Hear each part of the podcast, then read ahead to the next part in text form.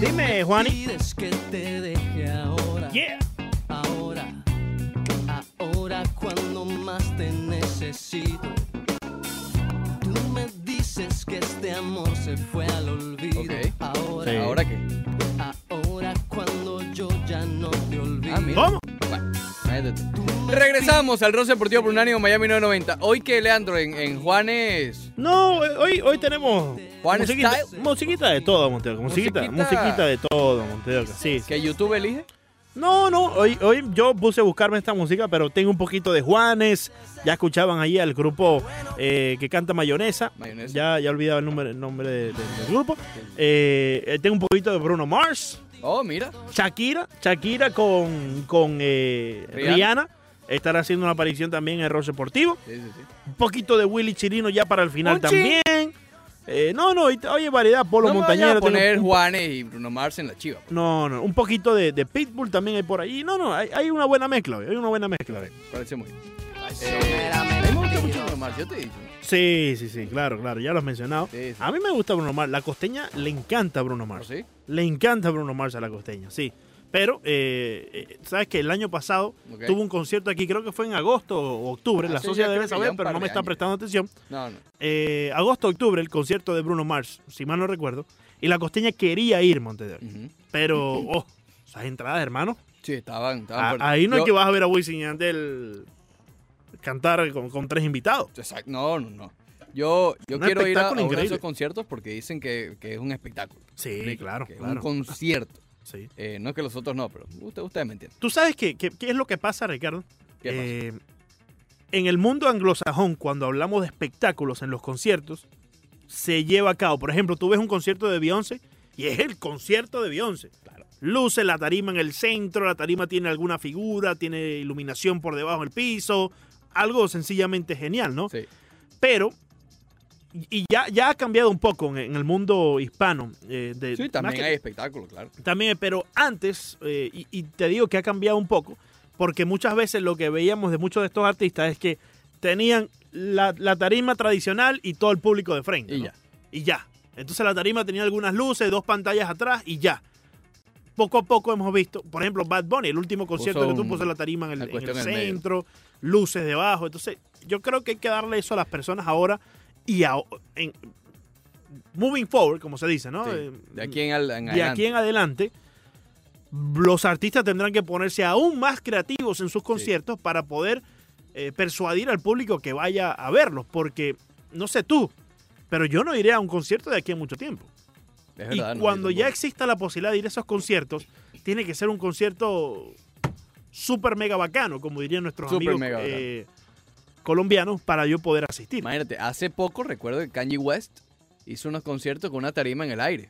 O sea, Exacto, sí, sí. tú sí. sabes que estaba arriba Era como una segunda tarima de la que ya tenía. y eh, se movía por arriba la gente. Efectivamente. Imagínate tú. Efectivamente. El hombre en plena gira dijo Sí. que, que se retiraba. ¿te Y bueno, Daddy Yankee ahí saliendo en un, en un Corvette en los premios Juventud, creo que eran los premios Premios Lometo, una cuestión de esa, en el 2006 cantando a la gasolina, hace mucho tiempo. Ta- Eso es tremendo espectáculo. Claro, claro. Pero, Ah. eh, fíjate que en esos shows sí han hecho bastante espectáculo. Pero fíjate, ya la producción no está de manos del artista. O No, de- del grupo, está de manos de la cadena que lleva a cabo El- Univisión, Telemundo, que lleva a cabo el evento. Sí, sí, sí, exacto. Oye, deberíamos hacer los premios unánimos. Premios unánimos. ¿Cuál serían algunos de los nominados? ¿Para qué, ¿Y para qué premio? Eh, Te lo dejo de tarea. mm, Te lo dejo de tarea. Desayuno, desayuno del año.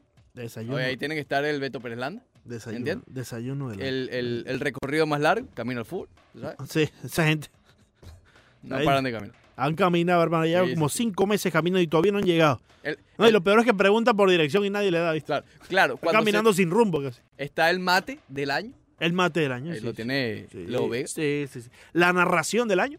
La narración del año está buena. Oye, tengo unas cuantas ahí, Montero. Sí, sí. Tengo, tengo unas cuantas. Tengo unas cuantas. Eh, oye, está fashion. El fashion. El, el estilo fashion del año. el estilo Te, de te doy una pista A ver. de quién pudiera ganarlo. Sí. Miti Yankee Miti No, Mets. no, no, no, no. No, no. Ahí, ahí Miti tú, Yankee Mets. ahí tú no tienes chance, Montero.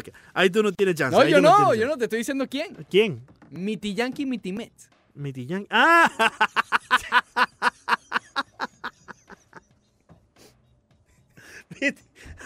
¿Entiendes? Ay, Eso- eso- ay, eso es último grito del amor. ay, no, increíble. Último Qué- grito qué del amor. tan fea esa, hermano. No, yo me voy por el mejor peinado. Yo ese, ese lo gané. Me voy al Twitter, Montes de Oca. A ver, Me voy al Twitter. Arroba y Torres 76 Miami. ¿Datico? Arroba y no, me- no me le esté, no, no, no me le esté diciendo Datico Yo Iraín estoy diciendo Torres. como le dicen. No, no, no, no. Él se llama Iraín Iraín, Torres, original, auténtico del Ross Claro, Deportivo. claro. En el Insta, en A el ver. Twitter, arroba y Torres Esto con permiso, 76 por si Miami. Claro, con permiso, claro que es sí. más, él te lo dijo, ¿no? Esta mañana me dijo, oye, tírate el datico este. Sí, sí, sí. Fíjate, Por eso que le dicen bateadores con más bases intencionales recibidas en las últimas cinco A ver, temporadas. a ver, va- vamos a intentar adivinar. Bateadores con más bases intencionales recibidas en las últimas cinco temporadas. ¿Cuántas mencionan allí? ¿Cuánto menciona él en el Twitter? Cinco. Ok. Eh, Empiezo con el, con el da- quinto. danos el uno nada más. ¿Te doy el uno nada Sí, más? y después adivina. Perfecto. Mike Trout con 80. En cinco temporadas. Oye, súper poquitas, ¿no? Cinco temporadas, 80 bases intencionales eh, recibidas por parte de Mike Trout. Ok. ¿Desde qué año? Últimos cinco años. Últimos cinco años, es decir, desde el 2015. Oye, ¿tú sabes qué es curioso? Porque el número... 2014, ¿no? Porque, claro. Fíjate que el número dos de los mejores en la liga. O sea, Sí. Lo de Trout, tú- todo el mundo sabe que es el mejor. Pero en los últimos años ha cambiado muchísimo. Entre Altuve, Sí. George, Bregman. Sí, No claro. ha sido como el mismo en los últimos cinco años. Harper, Anthony Harper Rendón, ha estado ahí también. Harper, pero sí. Harper en los últimos dos años. Pero fíjate, Harper puede ser uno. ¿Es uno? Sí, Bryce. Harper con 73, el segundo en la lista. Ok. Porque a pesar de que ha bajado su producción, sigue, sigue metiendo miedo, ¿será? Claro, claro. Eh, Eh, sigue siendo una amenaza con hombres en base. Bryce Harper. Ya va, espérate, vamos a tratar. No, bueno, ya, ya tuviste todos, obviamente. A ver, Sí. déjame intentar. de- te lanzo una, a ver. A ver, Eh, oye, eh, ¿será el propio? No, Altuve no genera. no, Altuve, Altuve no está en la Josh, Josh puede ser. tampoco está en la lista. Mm. Hay que tener en cuenta que Josh tiene que tres años en la liga, dos años No, en la liga. ya tiene que cuatro. ¿Cinco? No creo que lleve para cinco todavía. No, él debutó en el 17, 17 18, 19. Te puedo, te puedo dar los cinco porque el tema creo que se dale, desarrolla dale, más. Dale. Mike Trout, 80. Bryce Harper con 73. Paul Goldschmidt detrás de él con Goldschmidt. 72. Wow. El cuarto en la lista sería Freddie Freeman con 59. Y Joey Bato sería el quinto en la lista con 58. Wow. Ahora, creo que el tema, Ricardo, comienza cuando podemos ver que 80 bases intencionales, que son las que tiene Mike Trout en los últimos cinco años, son las mismas que tendría un tal Barry Bonds en una temporada. Probablemente, quizás en dos, dos, quizás una temporada. Para que veamos cómo va cambiando. eh, eh, y aquí lo podemos ver en números, ¿no? Eh, cómo va cambiando el béisbol. En las últimas cinco temporadas, 80 bases intencionales recibidas me parece muy poco para un pelotero como Mike Trout. Fíjate, estoy buscando aquí las de Barry Bonds. Sí. ¿Cuántas son las de Trout? 80. Sí, ¿Qué pasa? En el 2004, Barry Bonds recibió 120. Intencional. Imagínate. tú. Imagínate. Intencional. Claro, fue la mayor cantidad. Pero en su último año, en su último, Dame, ya de retiro. dame en el último año, correcto. 2007 de retiro, que ojo, fue tremendo último año, déjame decirte. Tú sabes que Sí. se dice que a él lo, lo frizaron, básicamente. A mí me parece que Barry Bonds podía jugar por Claro. lo menos dos, tres años más. Pero si fue el líder en porcentaje envasado ese año en sí, Grandes Ligas. yo creo que, yo creo que él eh, eh, ahí pasó algo, Montes de Oca. Bueno, Ahí pasó algo. sí sabemos qué fue lo que pasó realmente, ¿no? Sí, sí, Pero bueno, claro. ese año, último año de su carrera, 42 años de edad, recibió 43, intencional. ¿Y cuántos partidos jugó? 126. Ok. Jugó una buena cantidad. Sí, jugó una buena cantidad y bastante mínimo el- el- la cantidad de bases intencionales a comparación con los años en donde ha recibido 100 o más, ¿no? Claro, bueno, eh, solamente un año superó los 100, que ese fue en el 2004. Ok. Pero en, en promedio, mira, es que hasta el promedio es Pero, igual, o sea, a- eh, el- 37 en promedio. desde el 2004 para acá recibió quizás en el 2005 más de 80. Eh, sí, sí, claro. En A el ver, 2006 fíjate, más de 80. en el 2006 tuvo, eh, fue el año anterior, 38. Su promedio, contando los años en Pittsburgh, Sí.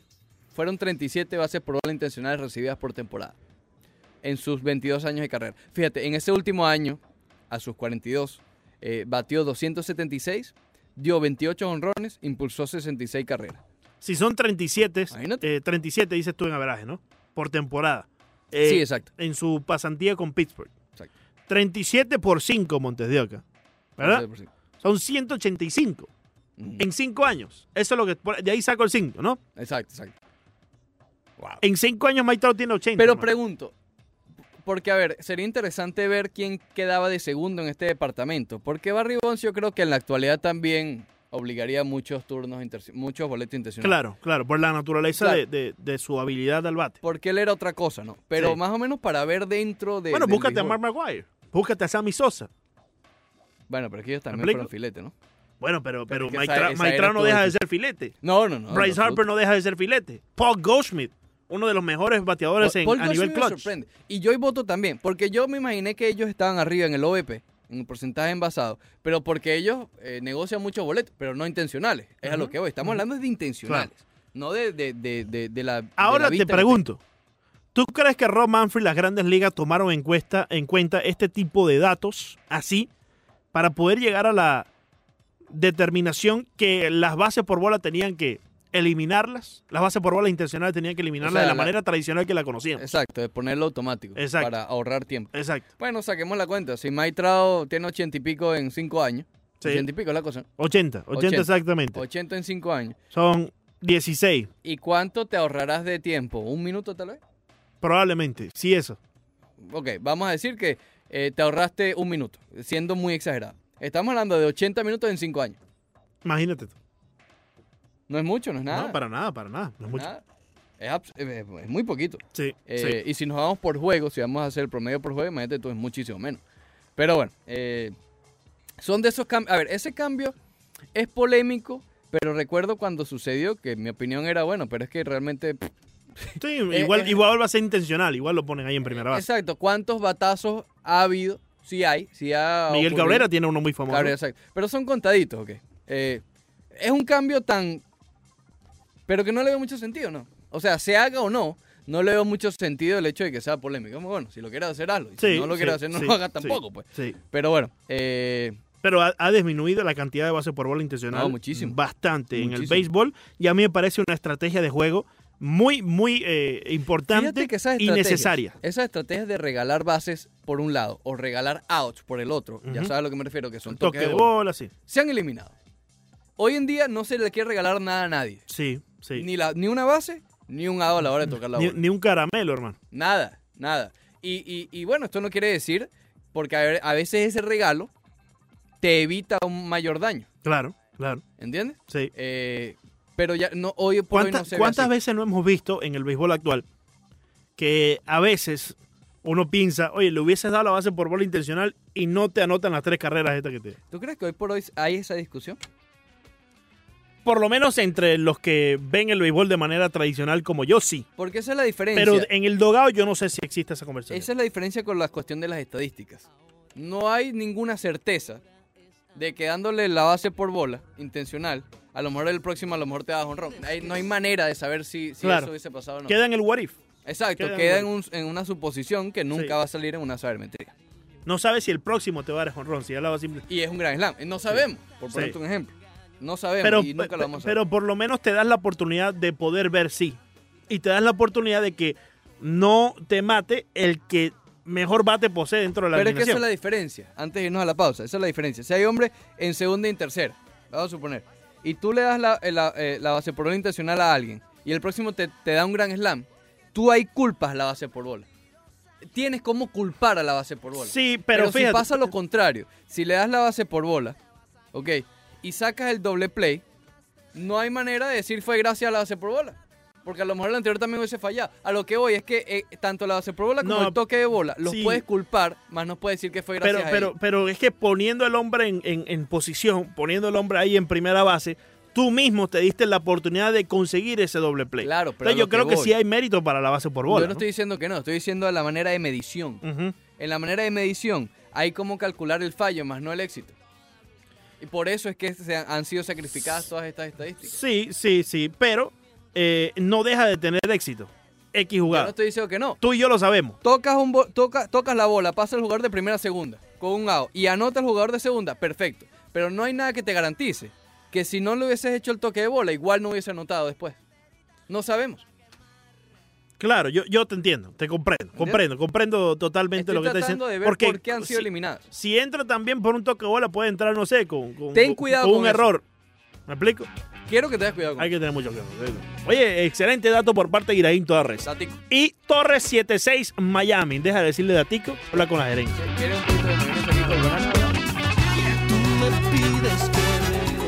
Despierta Miami, despierta, despierta Miami. Arriba, arriba Miami.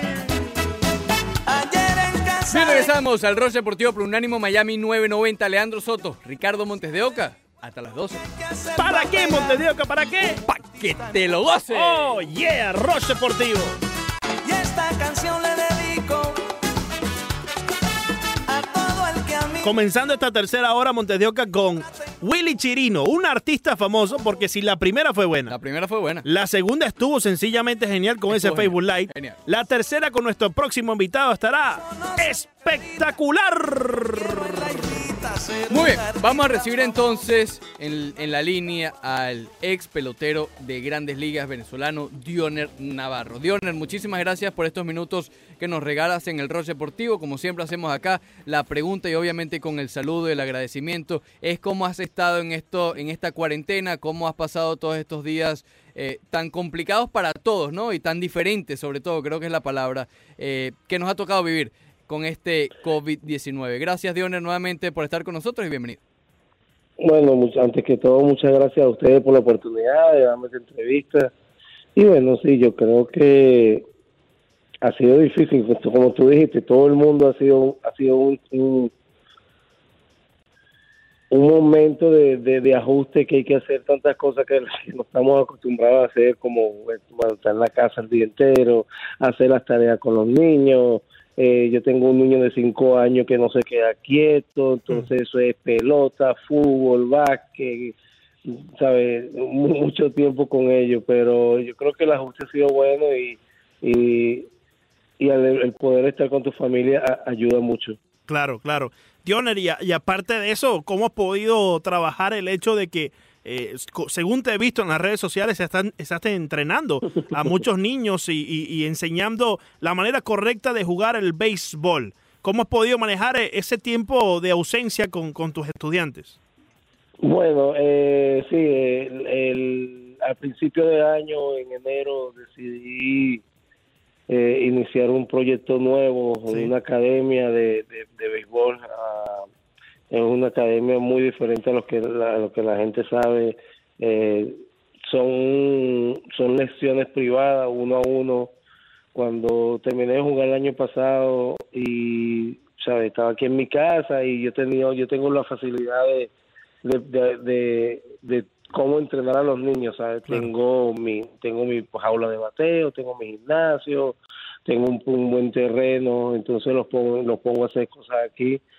Eh, cuando cuando de verdad se explo- explotó feo la pandemia, eso de, de- a mediados de, de a principios de marzo, yo tuve que parar porque eh, no sabíamos, en realidad estaba igual que todo el mundo, no sabíamos qué tan grave era, no sabíamos qué, qué, qué, qué medidas tomar, pero ya como todo en la vida, cuando las cosas van sucediendo, ya la gente va entendiendo más las cosas y sabe cómo hacer las cosas, entonces decidí nuevamente abrir, hace, de abrir la academia hace una semana y, y fíjate, me, me, me, me, está yendo muy bien, eh, yo creo que es un placer tratar de, de transmitir lo, lo, lo adquirido a través de los años de pelota hacia la nueva generación y, y bueno, eso sí, con, todo, con todas las medidas precavidas de, de- de limpieza y de desinfectación y cosas así, y Claro. son, como dije, lesiones privadas, uno a uno, o sea que los grupos no pasan más de, de dos o tres personas. Claro, claro. Dioner, para mantenernos en, en el tema de, de tu academia, eh, infórmanos Sí. un poco cómo, por si acaso hay gente interesada, cómo, cómo pueden obtener más información y sobre todo, si- ¿dónde es? ¿Es aquí en Miami? Es- No, estoy, yo estoy en, en, la- en el área de Tampa Bay. Yo tengo 20, ya yo tengo 20 años viviendo aquí en el área de Wow. Tampa Bay desde que firmé mi, mi- mi primer contrato profesional con, con los Yankees de Nueva York. Yo esta ciudad yo la, la adopté eh, me fascina. Sí, yo estoy más que todo ubicado en el área de Riverview, Florida, queda como 25 millas al sur, al sur, perdón, al sureste de Tampa. Ok. Pero para los que están interesados sobre más información, pueden contactarme a través del privado de a través de la página de la academia en, Instagram que sería Dioner Navarro Academy. Eh, también me pudieran contactar a través de Facebook eh, como Dioner Navarro y, y también a través de mi página personal de, de, Instagram que sería Dioner30. Esa sería la, la, la, forma más cómoda de comunicarse. Si, eh, yo, yo trato de mantener las cosas bien ligeras, yo no trato de enseñar muy cosas muy avanzadas, yo yo trato de enseñar a los niños lo básico Claro. de la manera correcta, ya ya que ellos tengan esa base, ya que ellos tengan lo principal, entonces ellos poquito a poco mientras vayan vayan creciendo y se vayan haciendo mejores peloteros, ellos van a descubrir qué es lo que lo que sería mejor para ellos. Conversamos con ex- el ex Grandes Ligas Dioner Navarro, aquí en la 990 de Ross Deportivo, Unánimo Deportes Radio. Y, y fíjate, Dioner, ahora que mencionas eh, eh, la manera que le enseñas a los estudiantes, a los niños, eh, Sí. eh, digamos, en fundamentos, en, en- en lo básico del béisbol, eh, ¿cómo podemos saber cuándo es tiempo de empezar a enseñarle a un estudiante, a un pelotero que se está creciendo, se está formando, de, de la nueva era del béisbol, de la nueva manera eh, de, de medir algunas cosas en el béisbol con, con diferentes tipos de estadísticas eh, bien llamadas sabermétricas. ¿Cómo tú eh, lograste manejar eso y cómo tú manejas la manera en que le enseñas a algunos de tus estudiantes la nueva forma de medir muchas cosas en el, en el béisbol? Bueno, yo afortunadamente tuve la dicha de jugar en las dos llamadas eras del Sí, béisbol, si sí. me entiendes? Yo subí temprano en, los, en, en el año 2004, ¿sabes? Yo jugué del 2004 al 2010, que todavía, al 2010, 2011, que todavía se consideraba mm, la vieja escuela, ¿sí me entiendes? Y ya Sí. a partir de ese año del 2011 al 2012 en adelante ya entonces empezaron a lo- lo- los números cybernetics y todo eso. So, tengo la dicha de decir que fui afortunado de haber jugado en esas dos etapas de- del béisbol y que no te y que no te queda la más mínima duda que no va a ser la última etapa, o sea, van Claro. a seguir saliendo muchas cosas más. Y eso es lo que yo lo que yo trato de enseñarle a los niños, como lo dije, lo básico. Yo no trato mucho de entrar a los a los números, a lo que está, porque es imposible que tú agarres un niño de 12, 13, 14, 15 años Claro. y lo y lo trate de enseñar a batear como X persona en Grandes Ligas, ¿sí me entiendes? Sí. Porque eso es lo que hace esa persona en Grandes Ligas, le funciona a esa persona. Y te, y te apuesto lo que tú quieras, que cuando él era niño, él no hacía eso, él hacía lo básico. Y mientras fue avanzando en su carrera, entonces él fue des- eh, dice- descifrando las cosas que le funcionaban a él. Sí. Yo eh, eh, a mis niños yo yo yo le enseño lo básico, yo le enseño lo primero el respeto hacia el béisbol que es lo más importante, que eso es lo que el, el hacer afortunado de haber jugado 11 años en Grandes Ligas uno, uno aprende un poquito de cosas y no no entrar en la, en la, en la, en las situaciones de los números de los launch angles y todo eso, ¿sabes? Darle la hora con la parte gruesa del bate a la pelota, Claro. al medio. Eso es lo que yo enseño. Claro. Claro, Dioner, justamente estábamos hablando más temprano en el programa sobre eh, ese equipo de Tampa, ¿no? Que ha, eh, se ha sabido reinventar de una manera fantástica, eh, utilizando la cantidad de números y bueno, y de, de herramientas que hay hoy por hoy, y siendo uno de los equipos con la menor nómina, bueno, tener uno de los mejores récords. Tú quizás viviste en ese, en, en- en- en uno de los mejores equipos que ha tenido obviamente la historia de los Rays de Tampa Bay, que fue la- el que llegó en- a la Serie Mundial del 2008, pero quizás viviste ese, eh, eh, cuando dieron, digamos, ese turning point, ¿no? Ese momento en el que pasaron la página de ser una franquicia perdedora a ser una ganadora y no han parado desde entonces. Sí. ¿Qué de diferente tuvo ese equipo del 2008 de los Rays de Tampa Bay que ha encontrado el éxito hasta hoy en día, más de 10 años de, de- desde que eso pasó? Sí. Bueno, te voy a decir algo. Cuando a mí me cambian en el año 2006, creo que fue, desde los Dodgers para Tampa Bay, la primera, la- el primer día que yo piso el, terre- el, el, el cruzado de Tampa Bay, me, eh, tuve, por supuesto, cuando una persona es cambiada, uno trata de, de integrarse al equipo lo más rápido posible y, y la primera reunión fue con el gerente general y con el manager John Madden y con John Freeman. Y lo primero que ellos me dijeron en el año 2006 fue, nosotros vamos a perder 100 juegos este año y nosotros probablemente no, seguramente vamos a perder 100 juegos en el 2007. Pero te apuesto que a partir del 2008 en adelante nosotros vamos a ser un equipo en contención. Wow. Y tú eres una gran parte de esto. So, ellos fueron como que los primeros, los, los pioneers en, en, en los años, en, en los años, en los mediados del 2000 en, en integrar números, en integrar proyecciones en- dentro de un line y no se equivocaron. En el 2008 llegamos a la Serie Mundial y como tú has dicho, a partir de eso en adelante eh, es una organización que, que de verdad mm, tienen como que el mejor sistema de escauteo en los Estados Unidos porque salen con una joyita cada año Sí, sí, sí. Y, y, y bueno, es súper, súper agradable y haber sido parte de ese equipo de verdad que fue bastante emo- emotivo y bastante, bastante, bastante excitante haber sido parte de un equipo como ese. Claro. Oye, Dionald, yo, eh, y al igual que Ricardo, eh, nos apasiona mucho el tema de, de cómo ha venido cambiando el béisbol. Eh, y particularmente, eh, yo he estudiado mucho el tema de- del shift, he estudiado mucho de, eh, de las eh, medidas defensivas que toma algún equipo para eh, posicionarse de tal forma Ajá. contra X bateador zurdo o contra X bateador derecho, ¿no? Eh, cu- ¿Cuál es tu opinión acerca de, este, de estos alineamientos defensivos especiales llamados shifts? eh, que como bien tú dices, tuviste la oportunidad de jugar en una era donde quizás no se usaba tanto, pero después de Claro. cierto tiempo para acá, no hay bateador zurdo que se pare en el plato que no le hagan un shift, hermano. Entonces, cosa que me incomoda mucho y, te debo decir y debo de, confesar que no me gusta cuando lo estamos viendo eh, cosméticamente en el, en, el, en el terreno. Me parece muy bizarro ver al tercera base jugando short right field, ¿no? Pero ¿cómo, ¿cuál es tu opinión acerca de esto? ¿Cómo te benefició? ¿Cómo te, te perjudicó?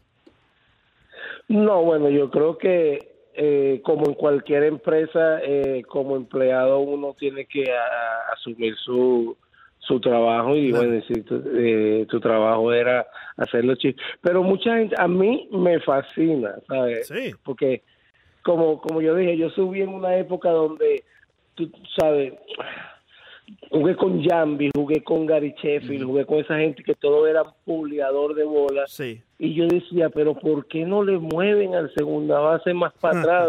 Hasta que fui a Tampa Bay y John Maddon empezó a implementar eso Sí. de, la, de, de una manera a diario. O sea, cuando nosotros jugábamos con Boston, eh, eh, nosotros sabíamos que a Big Papi le íbamos a jugar chief, a veces le poníamos hasta cuatro outfields. Pero una de las cosas que la gente tiene que entender acerca de los shifts es que uno picha para el Ujú, shift. O sea, uno como receptor y como equipo, como conjunto, el, el, el lanzador, el pitching coach, el scouting, el, el, el reporte de scout que viene desde la, de- desde la de la oficina, ya antes del juego ya uno sabe cómo, cómo va a atacar a los bateadores. Claro. Y ese, esa, esa manera de picharles a ellos es que determina cómo tú le vas a, posi- a posicionar los infiles. Porque, o sea, no hacemos nada si le jugamos un chip a, a Big Papi, que era el más el que más usábamos, y lo único que le íbamos a zumbar era recta afuera. ¿Sí Claro. me entiendes? Claro, claro. Nosotros le pichábamos para que él tratara de batear hacia el chip, por supuesto, tremendo bateador, uno de los mejores atletas que yo he jugado en, en contra en toda mi vida. Él, él hacía el ajuste, porque el béisbol es parte de hacer ajuste. Claro. Pero uno tiene que saber cómo, o sea, ok, sí, nosotros le vamos a hacer chip, pero le vamos a pichar de tal manera para que la pelota sea bateada hacia esa dirección. Ahora, co- como bateador, ponte en, en- en los pies de, de Big Papi, en los zapatos de Big Papi, y tú también estuviste en, en este, eh, también en, en esa circunstancia, ¿no? Como bateador, Sí. cuando te están lanzando adentro y todos te están cubriendo hacia la parte derecha, eres un bateador sur y te están cubriendo hacia la primera base, ¿cómo haces para vencer el shift si no es tocando la bola por la tercera almohadilla? Porque evidentemente, si te están lanzando adentro, es sumamente difícil llevar una pelota a, a las manos hacia la parte contraria del campo. Es allí la situación que le estoy diciendo, o sea, o, o, o trata de hacer el ajuste, o sacarla como hacía mi papi, que eso sí no lo agarraba nadie. claro, es fácil, es fácil decirlo, Dios. Claro. Y, y, no, yo sé, porque al, principio de mi carrera, por supuesto que yo era un, como decíamos en Grande Liga, un punching jury. Yo lo que hacía era dar mis líneas, ¿sabes? Yo utilizaba todo el terreno y mientras fui jugando más y me fui poniendo más viejo y empecé a entender un poco más mi swing y empecé a compartir con caballetes como lo mencioné anteriormente y después entonces empecé a jugar con lo, con, con Alfonso Soriano. Mi primer año que yo en verdad dije, si yo me pongo para si yo me pongo a hacer estas cosas, puede que un poquito más honrones fue en el 2012 cuando empecé a entrenar con Joey Boto. Eh, eh, él vivía como a 20 minutos aquí en mi casa y nosotros entrenamos juntos por ese año. Y después vine, y, en verdad funcionó, porque después vine el año 2013, di 13 honrones con los Cubs, después vino el año 2014, di 12 honrones, que fueron las primeras dos veces que, que, que doy más de 10 honrones en grandes ligas. Eh, pero bueno, ahí fue cuando entonces ya empezaron a implementar el chip porque implica muchas cosas. O sea, si tú empiezas a pulear un poco más la bola, sí vas a tener un poco más de fuerza, pero también vas a hacer, vas a darle a la, a la bola a donde te están jugando más, ¿sí me entiendes? Pero entonces después ya poquito a poco, eh, bueno, buscaba y trataba de, de, de, distinguir y de elegir en el momento en el que quería pulear, en el momento que le quería dar la bola para el medio, pero como, como lo dije anteriormente, en, la manera de que pichan a uno, eso implica demasiado. Claro. Claro, Dioner, eh, has mencionado ya un par de ocasiones a, Joe Maddon y obviamente, justamente, hoy hemos hablado bastante de él y cómo se, se, se supo reinventar, ¿no? Y, no reinventar, sino combinar toda esta nueva era de las estadísticas con el feeling del béisbol. Y yo, pero yo te quiero preguntar, ¿qué hace tan especial hoy por hoy todavía a Joe Maddon como manager de béisbol? Creo que lo más importante y, y lo que le fascina a cualquier pelotero es el sistema que él lleva. O sea, por supuesto que es un sistema. Yo siempre lo he, yo siempre lo he ¿cómo se dice esa palabra? Catalogado. Catalogado, sí. Catalogado. Yo siempre lo he catalogado como un desorden bastante ordenado. porque porque era verdad, porque tú llegabas al estadio y, era un desorden, pero todo el mundo sabía su papel, todo el mundo sabía lo que tenía que hacer. No había presión, no había, o sea, él, él, él te decía, tú me juegas duro y ya, ¿sabes? Los resultados son los resultados, pero tú vas a jugar duro. Lo único que yo le pido es que me jueguen por tres horas duro, o sea, si dan un rolling, corran duro, si dan un fly, corran duro. Eso es lo único que yo le pido y ustedes verán que las cosas van a empezar a cambiar a nuestro favor. Y así fue, y cuando nosotros, porque imagínate, nosotros en el año 2006, cuando empezamos a jugar todos juntos, éramos, yo creo que estábamos, el promedio de edad de, de, nosotros era de 22 años, algo así. Teníamos muchachos Ville Upton tenía como 21 años, teníamos a Calcrafo que tenía como 24, Rocco Valdelli como 24 también, ¿sabes? Entonces la oficina se dedicó a buscar peloteros de alto calibre como Cliff Floyd, eh, Carlos Peña, Troy Percival, Chad Bradford, que, han que habían estado ya en situaciones de playoff y en situaciones en equipos ganadores para que ellos nos como como como veteranos ya nos inculcaran la la la, la manera de ganar. Y no, y eso fue, esos años fueron espectaculares. Pero yo creo que yo, y, y, la manera de cómo era hacer transmitirte las cosas de un, de un sentido, de un, de un que al, que al principio uno se queda como que de dónde sacó el sí, sí, pero después tú te pones a, a, a prestar un poquito de atención y sabes que, que, que, que no es tan lunático lo que está diciendo, pues que, que, tiene, un poquito de razón. Que tiene algún tipo de lógica por su parte. Oye, cierto, cierto. Dionel, creo que, que los momentos eh, nos obligan a hacerte esta pregunta y claro, como siempre, está bajo tu disposición responderlo o, sí, o continuar. Pero con, con, lo que hemos conocido en los últimos años acerca de los Astros de Houston y también recientemente con los Boston Red Sox, ¿Qué opinión eh, tú tienes acerca de todo el escándalo del robo de señas? ¿Has vivido momentos similares eh, cuando tú estabas en las grandes ligas? Eh, se, se, se, se, ve esto de a menudo en un clubhouse? ¿Se habla esto en un clubhouse? ¿Qué, qué opinión basas tú en, bajo todo este escándalo que hubo? Bueno, prim- primero, la trampa ha existido en el juego de por vida, o sea, La picardía, la picardía. Esa- la picardía, Sí. la manera de, de, de, de, tener un paso más adelante que el contrario. Claro. Eh, de, de- ay, que no- ¿Cómo te explico? Esto que sucedió en los últimos años ya es una cosa que de verdad no, no, no pienso que sea lo correcto. La verdad que yo no, no creo que eh, el haber usado la tecnología como manera de, de- de hacer trampa me parece mal, pero eh, es, es lo que pasa, ¿sabes?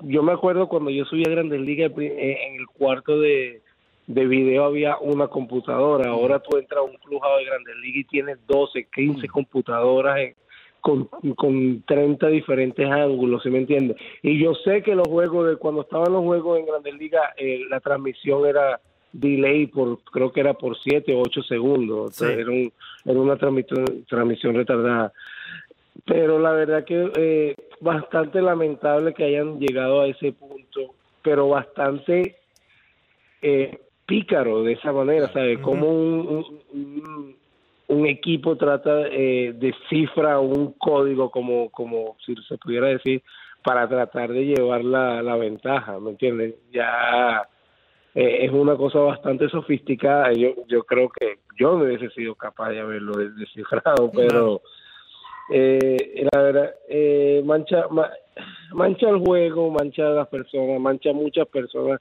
que yo quiero, que yo he jugado en contra, que yo he jugado con ellos. Eh, eh, muchas decepciones, no solamente para los, para los peloteros, sino también para, para las personas que de verdad sienten que, que el, el, el béisbol era que no se, no se no se necesitaba de haber hecho eso, no Claro. se necesitaba, pero bueno, ya lo hecho, hecho está, yo sé que la mayor Baseball ha hecho un muy buen trabajo en todas las investigaciones que han hecho y, y esperemos que, lo, que los muchachos superen eso y que, y que todos tengan un buen año cuando se, se vuelva a reiniciar la temporada. Claro. Eh, Dioner, eh, ¿podemos esperar que en algún momento pueda ser coach en las grandes ligas? ¿Tienes eso en, en mente? ¿Quisieras hacerlo? Por supuesto, por Sí. supuesto. Una de las cosas que de, al principio de tu carrera te, hacían la pregunta, ¿a ti te gustaría ser coach? Y tú, no, tú eres loco, yo soy pelotero, yo no soy coach, bla, bla, bla. Pero después mientras vas jugando más y vas entendiendo más el juego y va Hermano, uno, ustedes saben de radio, uno sabe de pelota, ¿sí me entienden? Claro. Por eso es que, por eso es que mucha gente después que se retiran pasan cinco, que es unos, unos tres, cinco años con su familia y después vuelven a hacer lo que les gustan. Eh, afortuna- afortunadamente, afortunadamente tuve la oportunidad de, de, de haber recibido una, unas cuantas ofertas como coach eh, para esta temporada que, que- está en, en espera. Eh, pero después de tantos años de haber jugado y después de tantas situaciones decidí quedarme en casa, disfrutar a mi familia Claro. y, Sí. y, y bueno, y, y esperemos que sí, la meta mía es, eh, es ser manager de Grandes Ligas algún día. Qué bien. ¿Y has seguido, estando allá en Tampa, has seguido en relación con, con los Rays? Ah, muy poco, pero cada vez que hay un evento o algo, ellos siempre estamos en contacto y, y yo trato de ayudar mucho a la comunidad. Yo eh, el año pasado cuando regresé hice como tres o cuatro eventos con ellos, pero sí he tenido, eh, sí mantengo mucho, mucho comunicación, mucha comunicación con, con unos cuantos peloteros y y y sí, de, trato de mantenerme lo más activo posible. Eh, Dioner, ya para culminar por mi parte, eh, también hemos visto muchos bat flips en las grandes ligas por parte de Ronald Acuña, algún tipo de perreo. ¿Perreo o no perreo por parte de Dioner Navarro? De vez en cuando. de vez en cuando. Yo Claro creo que que, eh, eh, eh, nuevamente lo que estamos hablando es una nueva época del béisbol, es una nueva era, ¿sabes? Eh, ya como que la gente... Acuérdate que uno juega al fanático, uno juega para el fanático. Y Claro. si al fanático le gusta lo que tú estás haciendo, ¿por qué no hacerlo? ¿Sí me entiendes? Sí. Ahora- mucha- muchos peloteros se van, se van a insultar con eso, muchos Sí. no le van a parar. El que te ponche te va a perrear también, eh, va a haber que te ponche que no hace nada, pero son, son, son etapas de la vida, son ajustes que hay que hacer y, y yo estoy muy, muy, muy conservador acerca de eso. Yo, yo sé, yo pienso que tú sí puedes echar tu perreo de vez en cuando, pero tienes que hacerlo de la manera correcta y Claro. respetar el juego, que es lo más importante. Eh, Dioner, eh, ya por último también, eh, con Dioner Navarro pasó algo en su momento y también hablando de las eras del béisbol, ¿no? Eh, él fue uno de los primeros peloteros que, que debutó primero aquí en Estados Unidos que en Venezuela. Hoy por hoy es una práctica común. hoy por hoy la, la- lo, lo- lo raro sería lo contrario, ¿no? Kleiber, Acuña, No, no, ninguno no. ha debutado. Eh, recuerdo que Dioner junto con el Kid fueron de, de los primeros, ¿no? El Kid Sí, Rodríguez. sí. Eh, pero justamente basándonos en eso, Dioner, quiero preguntarte sobre la actualidad del béisbol venezolano en este caso. ¿Cómo ves a los muchachos nuevos? ¿Cómo ves a la nueva generación? ¿Te has mantenido al tanto? Y también, obviamente, sobre eh, la liga venezolana, ¿no? Sí, bueno, y sabes que yo tuve la oportunidad de jugar el año el año antepasado ya, Sí. porque estamos en el 2020, el año antepasado, en el 2018, y la verdad te voy a decir, lamentando la situación que está pasando en mi país en este momento y la falta de recursos y la falta de, de tantas cosas, me quedé anonadado con la cantidad de talento que hay. Mm. Eh, eh, la verdad que es una cosa increíble que yo, si a esos muchachos se le diera la oportunidad o se les, o se les facilitara los recursos de alguna manera u otra, eh, vamos a seguir siendo la potencia que somos hasta el día de hoy, pero mucho más, a un nivel más alto. ¿Sí me entiendo lo que quiero decir? Eh, la, el, béisbol de venezolano es un béisbol que es una cosa que, que yo creo que se lleva en la sangre. Sí. Yo siempre he contado que cuando yo cogí mi primer turno en Grandes Ligas, no fue ni la tercera parte de lo que yo sentí cuando cogí mi primer turno en Venezuela, Wow. ¿sabes? Sí. Sí, no, la, el- el- eh, eh, bueno, cuando yo cogí mi primer turno en Venezuela, me acuerdo que me sacaron de emergente porque yo acababa de llegar a Venezuela. Y entonces, pa, pa- para coger mi primer turno, y cuando yo voy caminando hacia el home, el home me parecieron como siete millas, nunca llegaba. No, eh, eh, me acuerdo que estaba abriendo el hueco para meter el pie y lo único que yo sentía era las rodillas temblándome porque Sí. ese furor, esa Claro. cosa que, que, que uno siente, jugar frente a tu familia, frente a tu gente, todo el mundo hablándote español en el momento cuando quiero Entendiendo todo. entendiendo todo y, y, y, y, ¿sabes? Pero la verdad que me gustaría que en algún día, en un futuro no muy lejano, la situación en mi país mejore y, y la pelota siga avanzando de la manera que lo está haciendo. ¿Te gustaría ser coach allá en Venezuela, en este caso con los Por tiburones de la Guaira? supuesto, por supuesto, con los tiburones de la Guaira, por supuesto que sí. Vamos a ver si te dan el chance, a ver si por fin eh, ganan los tiburones de la guardia, hermano, porque si no.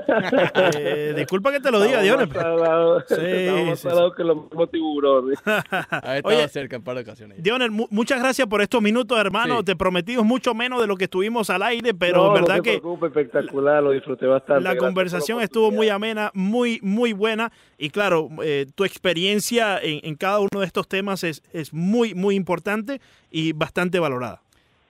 Muchísimas gracias por todo y que bueno, y que sigan haciendo un, un trabajo magnífico como lo están haciendo. Amén. Dioner Navarro, muchísimas gracias por estos minutos. Nosotros regresamos aquí en el Rush Deportivo. ¿Eh? Dime, Willy. ¿Eh? Yeah. Buen día. Óyeme, Celia. Ya, ya estamos. Buenas Vamos tardes. a cantarle a Cuba. Ya estamos casi buenas tardes. Ay, mi Cuba. Vamos a comenzar de nuevo, vamos a comenzar de nuevo, vamos a comenzar de nuevo esto. Espérate un momento, espérate. Espérate, espérate, espérate. ¿Cómo que buen día, hermano? Ya son las 11 y 35 de la mañana. Si usted se va despertando ahora mismo, hermano, Vamos a cantarle a Cuba. a trabajar, vaya a hacer algo. Ay, mi Cuba. Es buen día. Imagínate, imagínate.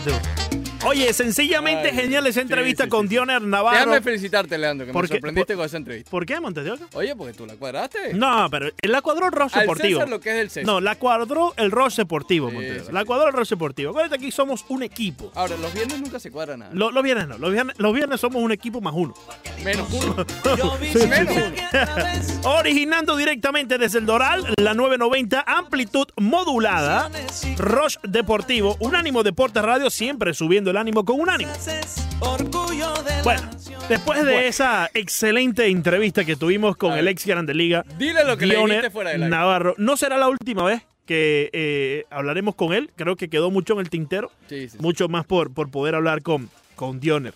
Eh, ahora, tengo que poner el disclaimer al aire. A ver, ya se lo dijiste fuera del Sí, aire. sí, Carlos. porque ya tengo en línea a nuestro próximo invitado. Ya ustedes saben de quién se trata. Roberto Antolín, directamente desde España. Roberto, si tú vienes a decirme cualquier cantidad de loqueras de allá, de, de- de- del Real Madrid, de- de- del Barcelona, de la Liga Española, que si el Bernabéu, que si el Camp la cuestión, te corto la llamada, hermano. No me le bajes el nivel a este programa, No, no, si porque lo que logramos con Diones Navarro es Roberto algo sencillamente genial. Roberto Antolín, directamente desde España. Adelante, muy buenos días. Muy buenos días, buen día en Miami a toda esa gente maravillosa y en especial a Leandro Soto Ah, bueno. que ha conseguido esa pedazo de entrevista No, y no, pega sí, esas dulces vocecitas Ah, en el aire de la radio. No, no, no, yo me voy, yo me voy, yo me voy, yo me voy. yo me voy. Oye, Roberto, lo tuyo, lo- la cuarentena te ha puesto más sospechoso de lo que eras antes, ¿viste?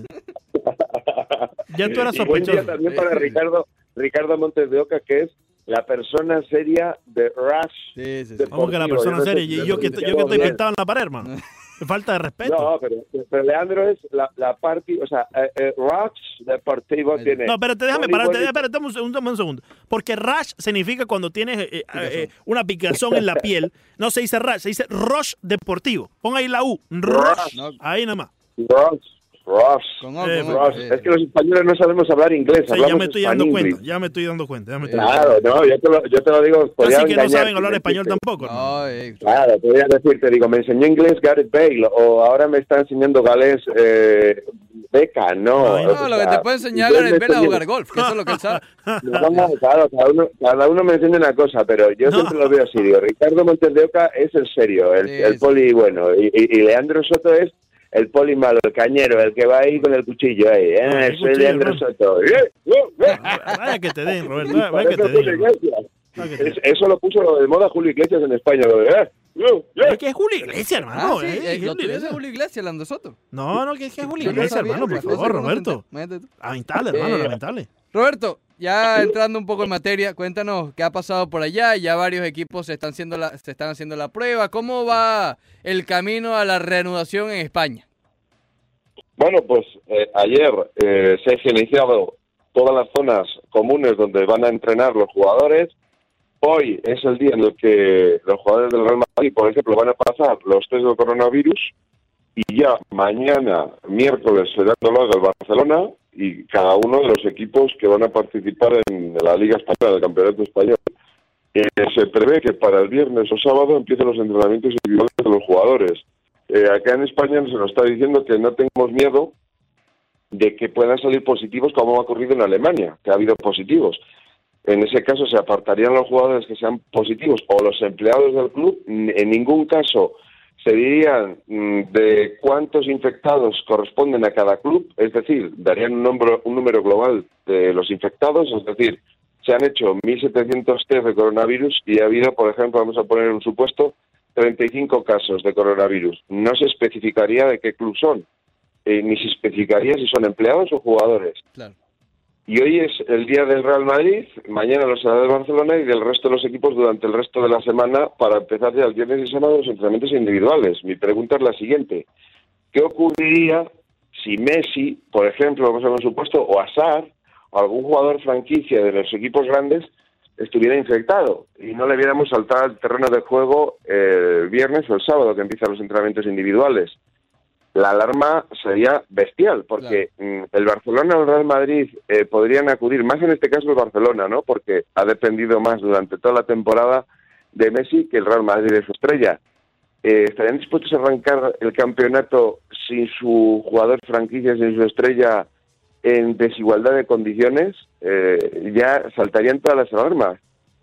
Esa es, esa es la pregunta que yo lanzo. Yo pienso que sigue sin haber vacunas, sigue sin haber medicamentos, el fútbol es un deporte de contacto. eh, durante, por ejemplo, los corners, los saques de esquina, eh, hay 15 personas que están luchando por un balón y en el cual hay agarrones, luchas frecuentes. Eh, pienso que es un riesgo volver. se está haciendo en otros países donde ha afectado menos el coronavirus, pero esto sigue hacia adelante. La clave es no es que haya contagios antes, que puede ser solucionable apartando a los jugadores, sino durante la competición. Si todo, si todo sale relativamente bien, porque ya como mencionaba, a ver, estamos viendo a Alemania que sí ha habido casos de positivos después de la renovación de los entrenamientos. Yo, eh, uno supondría que en España también van a haber un par de casos, ¿no? Eh, digo, digo entre los equipos. Pero si todo sale rela- relativamente bien y no son los Messi, ni son los jugadores franquicia como tú llamas, ¿cuándo realmente estaríamos ante la presencia de la renovación del fútbol? Bueno, pues eh, principios de mes o mediados de junio. Esa sería la fecha. La fecha sería principios o mediados de junio. Y acabaría a últimos de julio el campeonato de, de Liga Español. La clave es lo que ha dicho la Real Sociedad y la Leti de Bilbao, que han firmado los dos un comunicado conjunto, cada uno sacó su comunicado y luego uno conjunto en el cual han dicho que la final de la Copa del Rey o se juega sin público, o se juega con público, o se juega o, o no se juega. Quiere decir que ellos van a esperar hasta la fecha pertinente, por ejemplo, el año 2021, para jugar, jugar la final de esta temporada del año 2020, porque dicen que jugar sin público una final entre dos equipos rivales no tendría sentido. Eh, ellos quieren que el público participe de, ese fie- de esa fiesta que es la final de la Copa del Rey. Mi pregunta también es la siguiente. Ahora mismo la Real Sociedad tiene un gran equipo. Un gran equipo. Es muy superior al Atleti de Bilbao, el equipo que tiene la Real Sociedad, porque está haciendo mejor temporada. Ellos van a dejar en, tal caso la plaza que les daría para participar en la Europa League la próxima temporada otro equipo. En este caso, esa posición la ocupa el Valencia. Eh, la Real Sociedad, el equipo que vaya a tener esta temporada, va a distar mucho del que va a tener la siguiente temporada. El Atleti me- de Bilbao menos, porque siempre tira de jugadores de la cantera y de jugadores nacidos en la casa. Eh, pero la Real Sociedad, por ejemplo, en el caso de que Odegaard recale en el Real Madrid, eh, perdería uno de los jugadores destacables de esta temporada. El equipo ya no sería el mismo ni el momento tampoco. Yo pienso que no competiría en igualdad de condiciones. Es eh, destacable el detalle de decir, no, queremos que la afición participe, no queremos jugar una final de la Copa del Rey a la que nos ha costado llegar tantos años los dos equipos vascos eh, y queremos que la afición participe y queremos que, estén los aficionados y si no, no tiene sentido jugarla. Pero yo creo que ya no se jugaría en igualdad de condiciones, pero es un riesgo que los dos equipos han decidido tomar y yo pienso que afecta más a, la Real Sociedad que a la de Bilbao, que siempre ellos tiran de la cantera y de, de jugadores de la casa y no van a sufrir apenas modificaciones el once inicial o la plantilla del Atleti Bilbao, sí eh, sufrirá modificaciones la de la Real Sociedad. ¿Algo nuevo sobre la UEFA Champions League? La UEFA Champions League eh, sigue la- el estudio de poder o intentar ser compatible al campeonato de liga, cosa que es difícil, o que comience cuando termine. O sea, estaríamos en las fechas de agosto o septiembre.